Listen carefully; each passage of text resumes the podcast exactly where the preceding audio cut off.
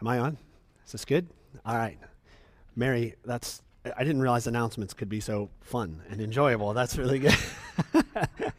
uh, before we get going, uh, one last announcement that definitely goes in the really good news category is that I'm pleased to announce that next week will be an ordination Sunday. Yay! Kay McCoy, uh, who has been in the elder candidacy program for a while now, what, two years?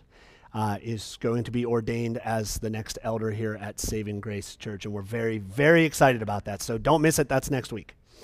All right. It's my pleasure to be the person who's preaching today. um, we are continuing our first John series, and the title of today's message is called Abide in Him. And today's passage can be a little challenging, not necessarily because it's hard to understand. It's actually really quite clear. John is really quite clear in his, in his writing. It's just got some terminology in it that we don't always use. Um, if you look in your copy of the scriptures, uh, 1 John chapter 2, you probably have those little headings, and yours might say something like warning concerning false teachers. But yours might also, in that same heading, instead say warning, warning concerning antichrists. And that's not a word that I don't think is in our like our daily usage. So that can make it a little tricky, but that's okay. We'll we'll deal with that. You'll hear that word a whole bunch of times today. Um, I've been told when I've spoken on past Sunday mornings that I tend to be more of a teacher than a preacher and that's probably because I'm professionally a teacher for the past 25 years. I'm hoping today my goal is to try my hand at both. So we're going to sort of split this message in half, and the first part is going to be kind of like a teaching, teach, teaching the passage. Like when we're working through a book like this, or Acts, or Exodus, or any of the ones we've done in the past, it's important to teach the passage. We need to have our doctrine be accurate, our theology be accurate. But then there are some passages like this one, many, many passages like this one, that are ripe for application to our lives today in 2021. And that's where the preaching comes in. So we're going to take a look at the passage, see what John is actually saying, and then we're going to uh, switch over to the preaching half. So let's pray, and then we'll start. Father God, we are thankful to you this morning that we can gather here together, Lord, and we need your help. Lord, I need your help in particular. If I teach and preach the words on these notes this morning, Lord, and they are just my words, they will not accomplish anything. So, Lord, I ask, Father, that you would help me to teach what you would have your people hear so that it would be your words, because your words are the ones who give us life they're the ones that give us life and change our hearts. And so, Lord, we ask for this miracle in Jesus' mighty name. Amen. All right, so let's read through the passage and then we'll jump in. If you're looking in your Bible, this is 1 John chapter 2 verses 18 through 27 and it says this. Children, it is the last hour. And as you have heard that Antichrist is coming, so now many antichrists have come. Therefore, we know that it is the last hour. They went out from us, but they were not of us. For if they had been of us, they would have continued with us. But they went out, that it might become plain that they all are not of us. But you have been anointed by the Holy One, and you all have knowledge. I write to you not because you do not know the truth, but because you know it and because no lie is of the truth. Who is the liar but he who denies that Jesus is the Christ? This is the Antichrist, he who denies the Father and the Son. No one who denies the Son has the Father. Whoever confesses the Son has the Father also. Let what you heard from the beginning abide in you. If what you heard from the beginning abides in you, then you too will abide in the Son and in the Father. And this is the promise that he made to us eternal life. I write these things to you about those who are trying to deceive you, but the anointing that you received from him abides in you, and you have no need that anyone should teach you. But as his anointing teaches you about everything, and is true, and is no lie, just as it has just as it has taught you, abide in him. All right. So for the teaching part, I want to cover three things. Have you ever uh, read a really, really good book, like the kind of book that when you get to the end, you're sad, not because maybe the, the book ended in a, in a bad way, but just because the book is over. Have you ever done that? Like, I've read books where I get to the end and I think, I'm almost mourning the loss of this book because I'll never again be able to read it for the first time and not know what's going to happen. You know what I mean? Like it's just, it was that good. I'm going to read it again, but I'm going to know what happens, right? So I want you to imagine that you're reading this really incredible book.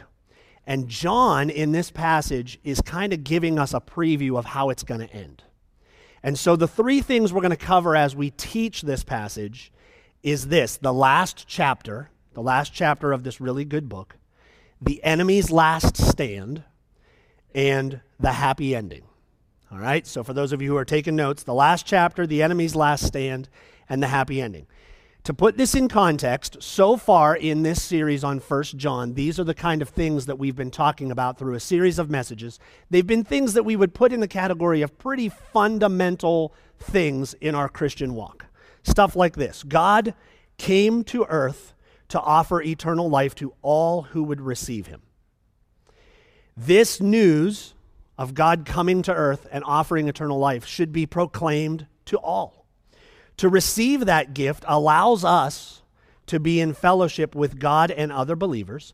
And because of our receiving of this gift, we should walk in his light. And then last week, Scott Wigner was here and taught that walking in his light means not loving the things of this world, but rather loving the things that God loves. Remember when Scott said that crazy sentence? It was something like, uh, when we love someone, we love the things that the one we love loves, right? So we're reminded to love the things that God loves. But when we get to this passage today in 1 John chapter 2, we realize that there is a reason why John has been covering these fundamental things. And the reason is that something has happened with this group of believers, and it's created confusion and distress. And we can relate to this because we probably all have things in our lives, incidents in our lives, when we took action after something has happened. You know, like maybe maybe it's something good, but oftentimes it's something that goes away that we wouldn't prefer it to go. And so we we send the email, we make the phone call, we write the letter, we have the conversation because something has happened that has caused disruption and probably hurt. And I think we've probably all been there. And so what we're seeing is that John is doing this. He's addressing something that has happened. And the thing that has happened is that there's a group of people that was somehow connected to this group of believers that John is writing to and we don't know exactly what that connection looks like, but they were somehow connected to them and they have gone out. They have left. They've departed. John says that they are not of us. They are not of us, which means they are not enjoying that fellowship, that fellowship of believers, or even that fellowship with God. John's saying these people who have gone out are not believers.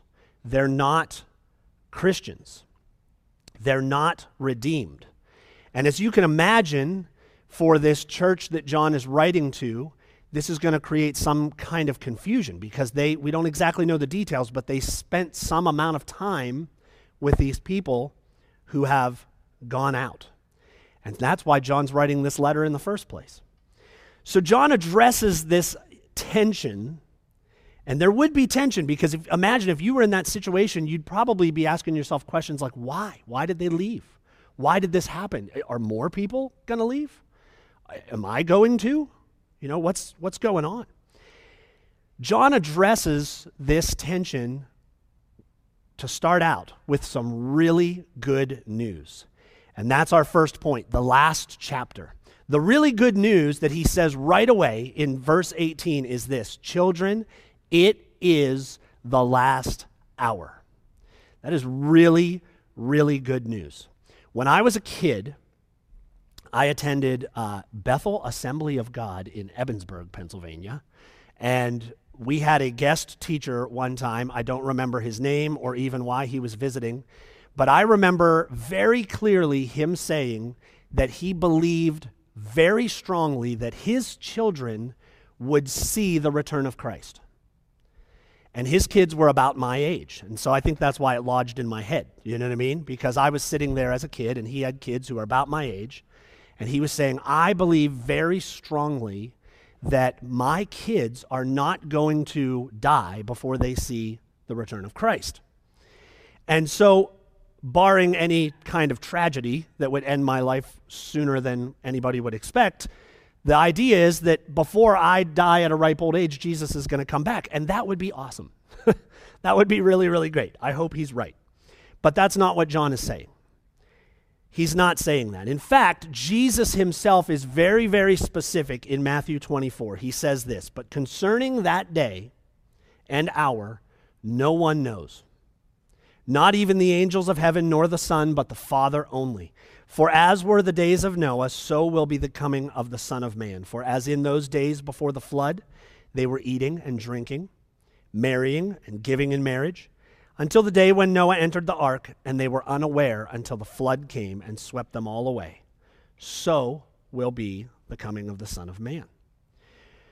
So we don't know we don't know when. And I appreciate that teacher's conviction, like he was convinced. I appreciate that, and I, I, I would like to see that. But that's not what John's saying. We don't know when Jesus is coming back. But we do know, what we do know, is that Jesus' return, his return, is the next big biblical event. It's the only thing remaining to happen. All right? In the scriptures, We've been given the histories, you know, from creation on. We've been given the prophetic books that talks, talks about the coming of this redeeming Messiah. We've been given the gospels that, that demonstrate that that Messiah is Jesus, that he came in the flesh, that he accomplished the mission for which he came. He established the new covenant in his blood that we celebrated this morning. And we have the letters that kind of help us walk out that new covenant. But there's nothing else after that except for the coming of Christ. We're going to be starting a we're going to be starting a new series in January on the book of Hebrews and Hebrews starts like this. It says long ago at many times and in many ways God spoke to our fathers by the prophets, but in these last days, these last days, he has spoken to us by his Son, whom he appointed the heir of all things, through whom also he created the world. And he goes on to say that that Son that God has spoken through, when he accomplished his work, he sat down at the right hand of the Father. In other words, his work is finished, and he's just waiting to return at the appointed time. So that is really, really good news. That we don't know when he's coming, but it's the next thing that's going to happen, and every second that goes by is one second closer. Amen? That's good news. It's the last hour. The second part of this teaching is this it's the enemy's last stand. John immediately follows that saying, it is the last hour, by saying this. And as you have heard that Antichrist is coming, so now many antichrists have come. Now, I don't think that there's anybody in this room who could be like, if I had a quarter for every time I said antichrist, I'd be a rich person. You know what I mean? Like, that's just not a word that we use in our normal speech. It's like probably not in your top thousand words or your top 10,000 words, right? It's like not something we talk about a lot. It can feel like an uncomfortable word, and we can get hung up on it because we're not as familiar with it. And we can especially get hung up on it because he says, as you have heard, that Antichrist is coming, like the Antichrist is coming. And so we can kind of think about this, this singular individual who's coming at some time and who that will be and what it will look like and what And we could start going down these rabbit trails of all kinds of things that we don't know and we can't predict and we certainly have no control over. I think it would be more beneficial for us to look at the second half of that phrase, which is so now many antichrists have come. Because when he says so now, that means it's already happening. It's happening right now. And what's interesting to me is John said that accurately in the year like 95 AD. When he said it, he meant it then. And here we are 2,000 years later almost, and it's still true that antichrists have come. It's happening right now. So I think back to that guest preacher at my church in Ebensburg, and probably what made him so convinced that Jesus was going to come back soon was he seeing the effect of these antichrists that are in the world. And we all do that. We look around and see, man, the way the world's going, Jesus has got to come soon. I mean, how many of you have thought that? I've thought it for sure, like this week. All right? But I think this is what we're talking about when we talk about these antichrists that are here now. That there are those in the world today, and there were then, and there will continue to be, there will be those that believe and teach a lie. They believe and teach a lie. Now, this is not to say that every lie that you can think of is Antichrist, because John is very specific as to what he's exactly talking about. And in fact, I'm going to I'm going to give you a little quiz at the end of this message. So be listening very closely because I'm going to give you the answer right now. There's like a litmus test as to as to determine to identify what lies are the Antichrist lies? What lies are the Antichrist teachers or false teachers? And John says it's this it's those that deny Christ. Those who deny Jesus, that he is who he said he is. And to deny Jesus is to also deny the Father clarity on this issue that, that that's the litmus test, that denying Jesus is the litmus test for the Antichrist lie. Clarity on that is very, very important. It's very, very important so that we can identify the lies when we hear them. But it's also important for another really, really practical reason.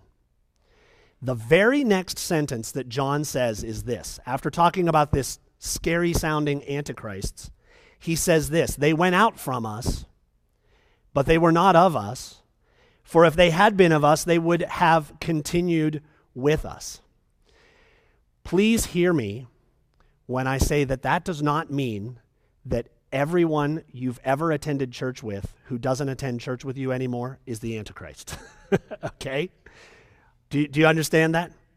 All right? Please guard yourself against the thought that anyone who goes to a different church than ours especially if they at one time attended this church and now go to church somewhere else, is who John is talking about. He's not. He's not. He's talking specifically about those who deny Christ. We can't apply that logic of like people who were here and now are somewhere else. We can't apply that logic for a lot of reasons, but one of them is just kind of obvious. Like I look around this room, and myself included, there are a lot of people in here who at some point attended another church and now come here. So if we apply that same logic to ourselves, then somewhere there are people who are thinking that this scripture is talking about us, right? Because we went to church somewhere and now we go somewhere else. I I'm ashamed to say I used to do that. Like I used I used to think the church I go to is like the one who gets it, right? Like we get it, we understand what's going on, nobody else does. And when, when the Lord rescued me from that thought, I had a lot of repenting and apologizing to do. All right? It also doesn't mean this. It also doesn't mean, and I say this to those of you who your Bible may not have the word Antichrist, it might have false teacher which is a little less scary sounding. But it doesn't mean that John's talking about anyone who has a different doctrinal view than us. There are people in this room who don't share same doctrinal views. We've had these conversations with each other. He's specifically talking about this those who deny Christ. That's a big, big difference. Those who deny Christ and so in doing deny the Father. So we know as we're coming to the end of this really incredible story that we're in the last chapter and that the enemy, these antichrists, these false teachers, are making their last stand. But then here's the third teaching point the happy ending.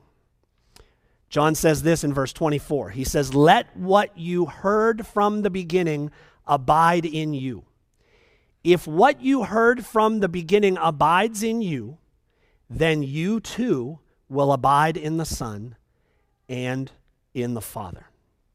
John is encouraging them, and by extension, he's encouraging us thousands of years later, that the way you combat these enemies making their last stand is to basically stick to the fundamentals. Listen to what you've been taught from the beginning. Jesus is actually who he said he is. He came in the flesh, he did exactly what he said he would do.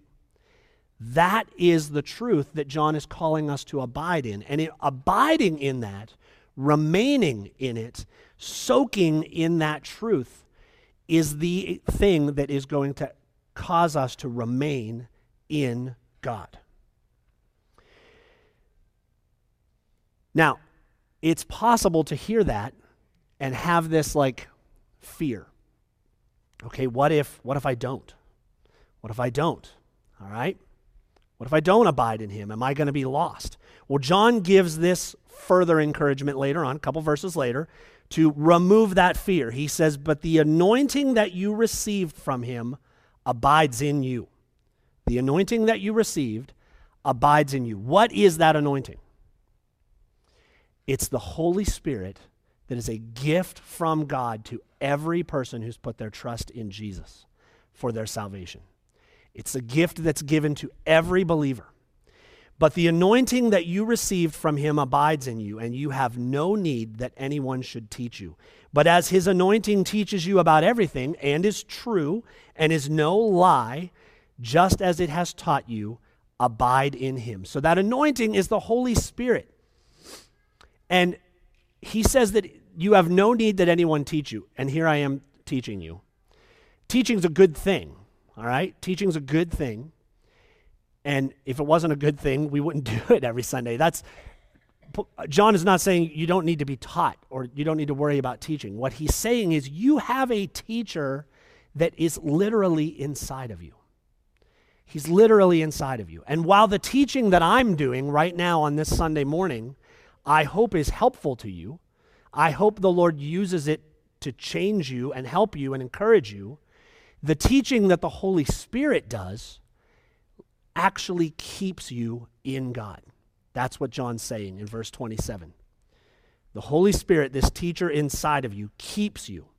And if you need any more proof of that, Paul, in his letter to the uh, Philippians, said exactly the same thing. In chapter 1, verse 6, Paul says this And I am sure of this, that he who began a good work in you will bring it to completion at the day of Jesus Christ.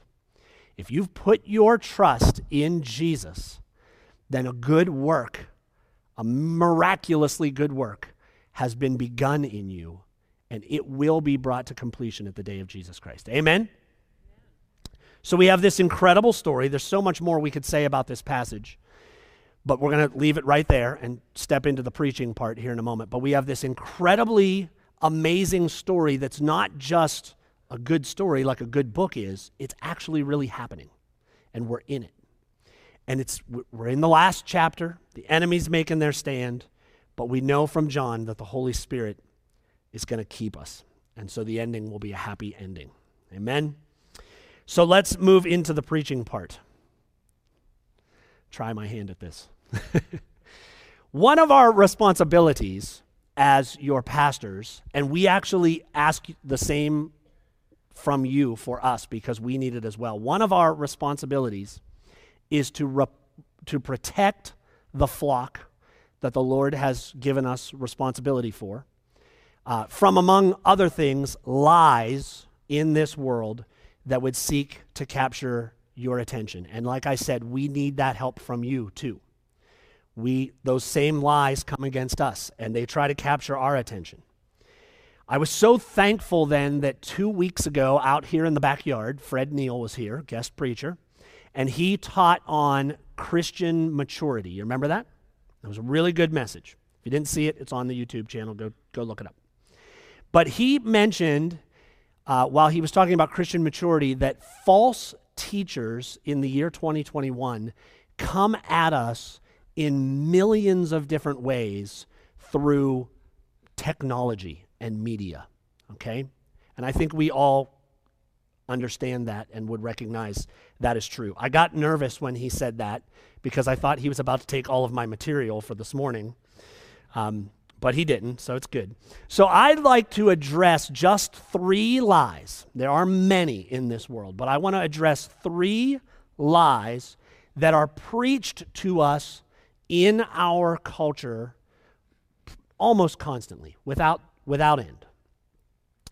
And around this room, we may ingest those lies in different amounts depending on our just our habits. You know what I mean? Like we we hear these lies in the form of television shows that we watch and movies that we watch and internet sites that we visit and social media sites that we uh, read and celebrities that we listen to and the sports that we enjoy and just anything, things we read, any kind of media that we consume, and being around other people who consume those things, and then we have conversations. This, this stuff is coming at us all the time.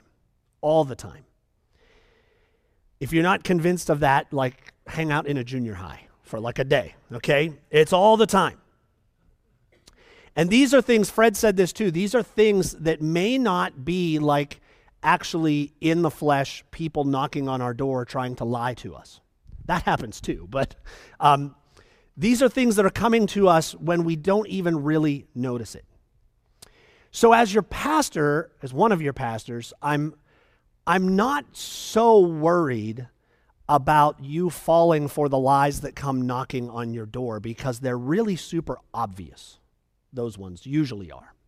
There are, there are organizations in this town that preach Jesus, but if you listen to what they're saying about Jesus, it's not, it's not the Jesus we know, right? There, there's, there's an organization that teaches that Jesus' second coming has already happened. That he's here in he's here in this world. He's just invisible. And he's working through a board of directors that's housed in a building in downtown Manhattan. And your only hope for eternal salvation is to listen to what that board of directors tells you to do at every moment till the end of time and that's real. I didn't make that up. Okay? There's an organization that says that God was not always God, that he was a being from another planet, and he became the, the God of that planet, and now is the God of our planet. And if we do the things that God tells us to do, we can aspire to become the gods of our own planets someday. I didn't make that up. That's for real. So if someone comes to your door and knocks on your door and tells you stuff like that, you're probably not going to fall for it. But these lies that come at us and are hidden are just as denying of Christ. They are just the same antichrist spirit lies because they deny Christ, but they hide. And so I think that's why it's important we talk about them. So, lie number one that we hear all the time is this there is no truth. There is no truth. Now, no one's going to say it to you that obviously. Instead, you'll hear things like, you need to find your truth. What is your truth? There are many paths to finding God. Or that may be true for you, but it's not necessarily true for me. All of these things that are kind of around this category of there not being a truth, it all what, what's behind all of it is that there is no definitive objective standard for what is true and what is not. And instead, truth is relative, which means that it depends on context. It depends on your experience. What may be true for one person in one place at one time isn't true for another person in a different place and time. And not all relativism is bad, it's just a thing, okay? Like if you guys know Tim Barber, who's one of the ushers here at this church, I could truthfully say that Tim is tall, right? If you know Tim, he's tall. And that's true if I'm comparing Tim to other human beings, right? Like he's not the tallest human being on the planet, but generally speaking, if you look at the average height of humans, you could say truthfully that Tim is tall. But if I say Tim is tall and that's relative to like giraffes or skyscrapers, then all of a sudden it's no longer a true statement. So relativ- relativism in itself is not like a bad thing, it's just a thing. But when we apply that to truth, then all of a sudden it becomes an issue because if truth is relative to human experience or philosophies or whatever, then we may as well not have any truth at all. And sometimes, many, many, many times, the Lord, in His goodness and mercy to us, gives us a passage of Scripture that just like kills the lie instantly. So in John 14, 6, Jesus says this I am the way and the truth and the life. No one comes to the Father except through me. Truth relativism denies that fact. It denies that fact, and therefore it rejects Christ. When we hear about relativistic truth or whatever we want to call it, it often presents itself in a couple of different ways. So, one is you might hear this there is no external, objective way of measuring the truth. Well, yes, there is. His name is Jesus. And he said, I am the truth. Or you might hear this well, there may be an objective standard, but we can't know what it is. Well, actually, the Lord gave us this and he's laid out from the beginning of time his plan for redemption through his truth, the way, the truth, and the life, his son Jesus.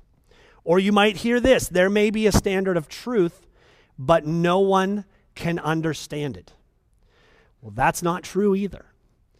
God is famous for opening people's eyes to the truth by his Holy Spirit. And the really, just as an aside, the really ironically kind of funny thing about this whole issue is any one of these claims that I just read are when people make that statement, they believe they're saying the truth.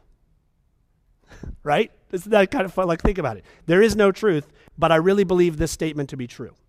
So it's, it's kind of goofy. All of these are lies. Jesus did come in the flesh. God gave us the way, the truth, and the life through the greatest gift that anyone could ever receive, his son. And if we want to know what the truth is, all we need to do is look to Jesus and see what he said. And friends, we should not be idle about this. We should not be idle about this. We should proclaim proclaim the truth. Do you remember um, there was was a moment in the Gospels, and I don't remember which gospel it was now. Sorry, where Jesus was doing amazing things. He had a crowd of people around him, and the Pharisees were there, and they challenged him with a question. They said, By what authority do you do the things you do? You remember this? And Jesus, like he often does, he answers their question with a question. It's kind of like this cool moment where he's like, I'll answer your question if you answer my question. And his question is John's baptism. You remember John's baptism? The baptism to repent, was that from God or was it from man? It's such a simple question. Pharisees, would you say that John's baptism is from God or from man? What do you believe is the truth? But the Pharisees instantly like relativize the whole thing. They like gather together, hey guys, come on, we got to huddle. What are we going to say? And they say, if we say this is from man, there are a lot of people, there's a big crowd, and a lot of people think that this is something that God was doing, and they're going to not be happy with our answer, and we could get hurt, like physically hurt. But if we say it's from God, everybody's going to know that we didn't participate in it, and we rejected it, and we taught against it, and we're going to be really super embarrassed because we're supposed to be the people who are teaching you about God and, and uh, displaying the characteristics of God, and we're not doing that. So that'd be really embarrassing. So they said, We don't know. Like, really smart answer. We don't know. Well, the Lord is calling us to not be wishy washy like that about the truth. We have been given the truth. We are to proclaim it in a, lo- in a world that lies to us a lot. We should stand and proclaim on the truth, proclaim the truth, because there is only one. So the first lie is there is no truth. That's a lie. Here's the second one. Lie number two. If I feel it, it must be true. If I feel it, it must be true. You'll often hear this one as follow your heart. Believe in yourself. I saw a sign this week that said, believe in yourself and you will be unstoppable. And I thought, A, I, that's going to be a lot of disappointed people. And B, I work in a junior high, so I really hope it's not true. Okay? These kids start believing them themselves, we're in trouble. All right? Once you deconstruct the idea that there's like a pure truth, like we just talked about in that first lie, once you get rid of the idea that there is no truth, then the only thing that's left over is to do whatever you want and to do whatever you feel. And you become the ultimate authority over your actions because you get to just choose what you what you want to do based on what you feel. If it feels good to you, do it. It must be right. And that is such a danger. That is such a danger.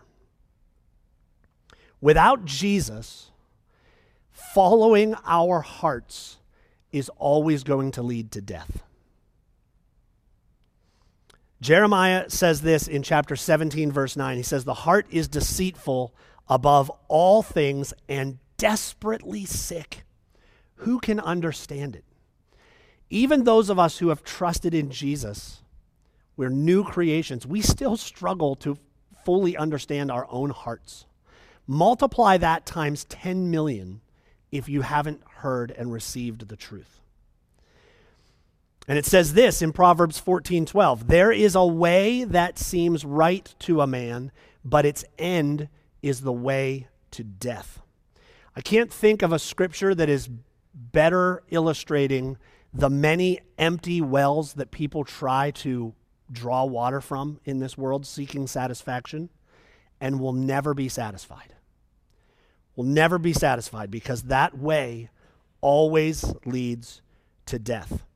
And I want to talk about this more in a couple of weeks. I'm going to preach again in November. Um, but one really like obvious current event issue in our world um, that I think illustrates this is the issue, ongoing issue that we hear all about all the time about gender and sexuality. All right? Something that is so clear in the scriptures that God created mankind, male and female, has been so confused to the point where people really truly believe that there's this spectrum and, and like an unending possibilities of what gender can be called or is. All right? And many try to drink from that well because they're seeking satisfaction to, to satisfy something that they feel. But there's the absence of truth. And so they follow their hearts and it leads to destruction. Now, please hear me. I don't want this to sound like, especially as I talk about that particular issue, I don't want this to sound like an us against them, like we should have an us against them kind of mentality. We would be foolish if we thought that temptations toward gender confusion and like same sex attraction were not already present in our churches. We would be foolish to think that wasn't happening. It's hard to think about, but, but it, it's a thing. All right? And we, even if you haven't experienced that temptation, that specific one, you certainly have, we all have, I have experienced other temptations. If we haven't fallen for that specific temptation, we've certainly fallen for other temptations. And so we need to lead in this issue with love and kindness and care. John is a great example of this because in this passage and throughout this letter, he deals with some hard issues, but he, He deals with them with gentleness and kindness. There's one commentator that says instruction is more effective when delivered with a shepherd's care rather than a tyrant's force. And there's something else we also need to be on guard about with this this idea of follow, following your heart, and if it feels good, it must be true. We also have to be on guard as a church that we don't allow those kind of things to affect what we teach. There is a temptation in this world among churches, we are not immune from it, that will continue over time, that will seek to have us change the message that we preach in small ways or big ways to account for things that people are feeling.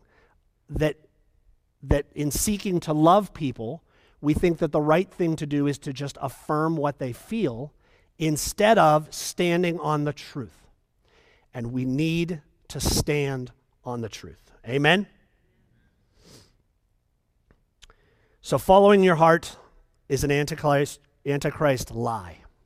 Instead, Jesus says, Follow me. Let's follow Jesus. And the third lie is this this one is kind of funny. You only live once. YOLO, right? Or if you're Yoda, only once you live, right? Thank you, Zach Collins, for making that happen. you only live once. This lie is old. It's been around for a long, long time. And it's come in lots of different formats and different sayings. But YOLO is kind of the current one. You only live once. And you might be thinking, wait a second, that's actually true.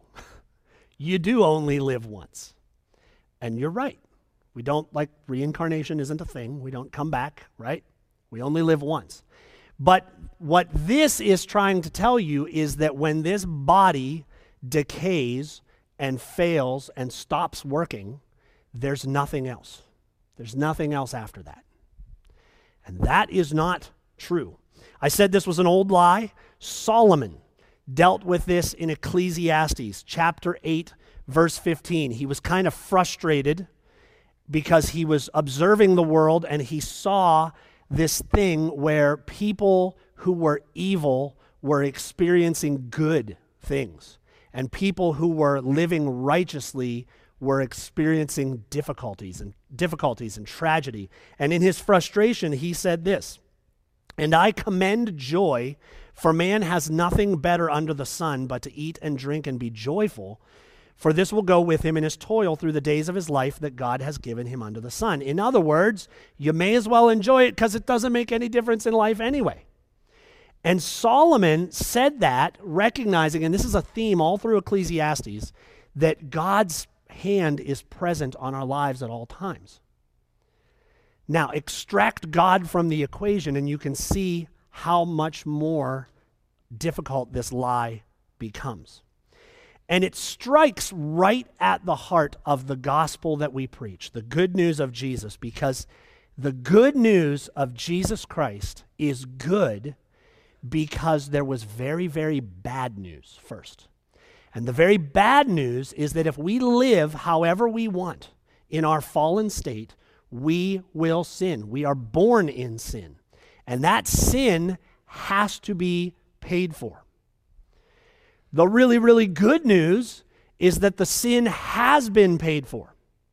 It's all been paid for by Jesus. And if we receive that gift and put our trust in Him, the penalty for that sin that we deserve is removed from us. We often say that God saved us from our sins, and it's okay to say that, but it would be more accurate to say that God saved us from his own wrath. Because what we deserved because of the sin that we had, that we bore, was the wrath of God, the wrath of a just God. And so Jesus paid that price for us, and we have been rescued from that wrath. And whether you're talking about the good news or even the bad news, it points to something more after this life. It doesn't just end when we die, there is something that comes after that. You only live once denies that reality and therefore denies the need for a Savior But the gospel points to so, so much more. How many people have ever heard the phrase carpe diem? Seize the day, right? How many people have ever heard of, uh, you don't have to raise your hand for this if you have one, but how many people have uh, thought about bucket list things you want to do before you die? There's nothing wrong with those things. It's good to have, there, there are some serious advantages to like setting goals, things you want to get done, seizing the moment to get it done. Um, I have things I want to do, you know? Um, but we're not controlled by them. As Christians, we are free to give of our time and our wealth and our giftings, everything that the Lord has given to us, everything that seems to be ours but is a gift from the Lord, we are free to give those things to bear fruit for eternal things, to sow seeds of truth that bear fruit for eternity we're not bound by the tyranny of the things of this world. There's a scripture in Psalm, I love it. It says this. This is Psalm 16:11. It says, "You, speaking of the Lord, you make known to me the path of life. In your presence there is fullness of joy. At your right hand are pleasures forevermore." The lie you only live once denies that there's anything past this life the scriptures, the truth say there are pleasures forevermore. Isn't that much more beautiful? It's so much more beautiful. So let's proclaim that so many, many more can come to know Jesus and enjoy it.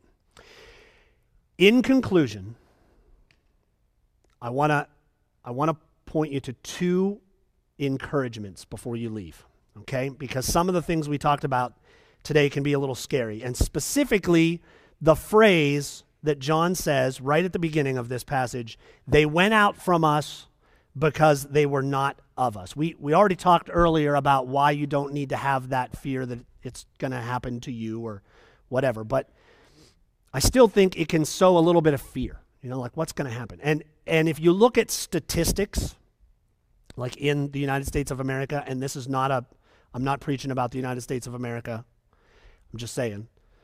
If you look at the data of people who would claim to be Christians in the United States, it's changed massively over the past couple of decades.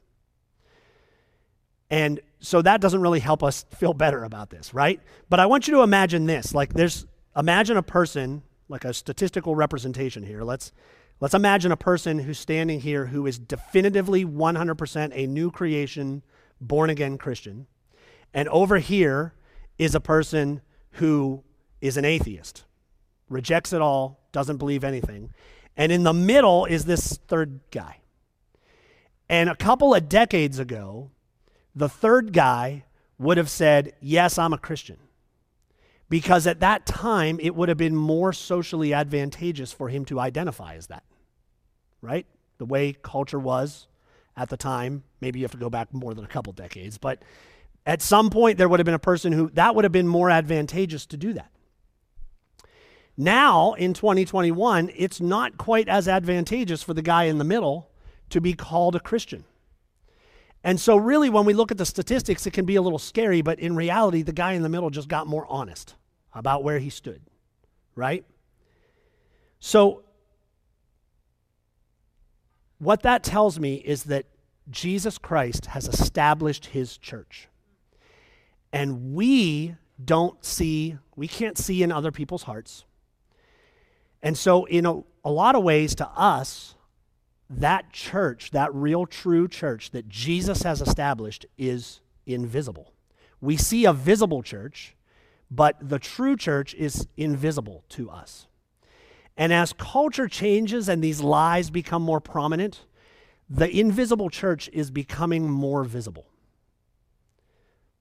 And that's, that's a good thing.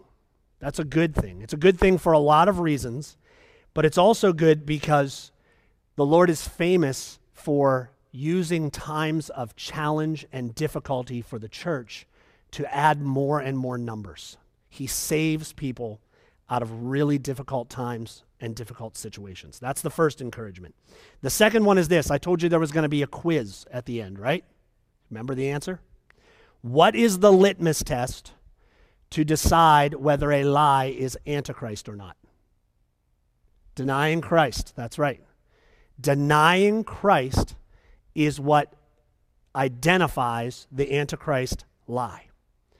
And what's the remedy? What's the remedy in the face of many antichrists have now come, John says? What's the remedy? He says this Let what you heard from the beginning abide in you.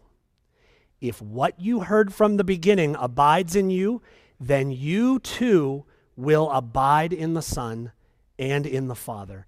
And this is the promise that he made to us eternal life. Eternal life. The reward is eternal life.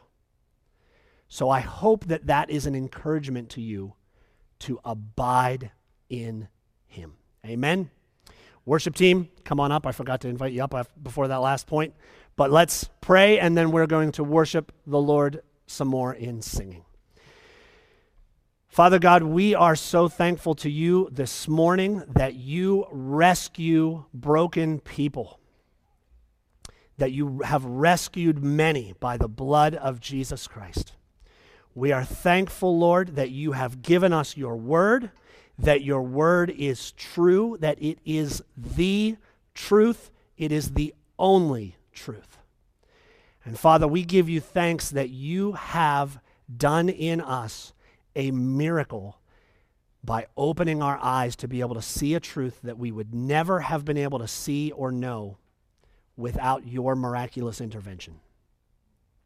Father, we give you thanks that your word is clear and that you help us to understand it.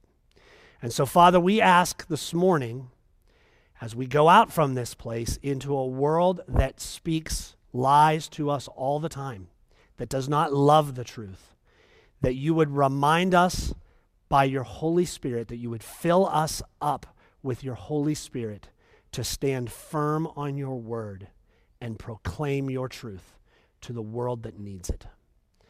Father, we ask this and we give you thanks in the mighty name of Jesus. Amen.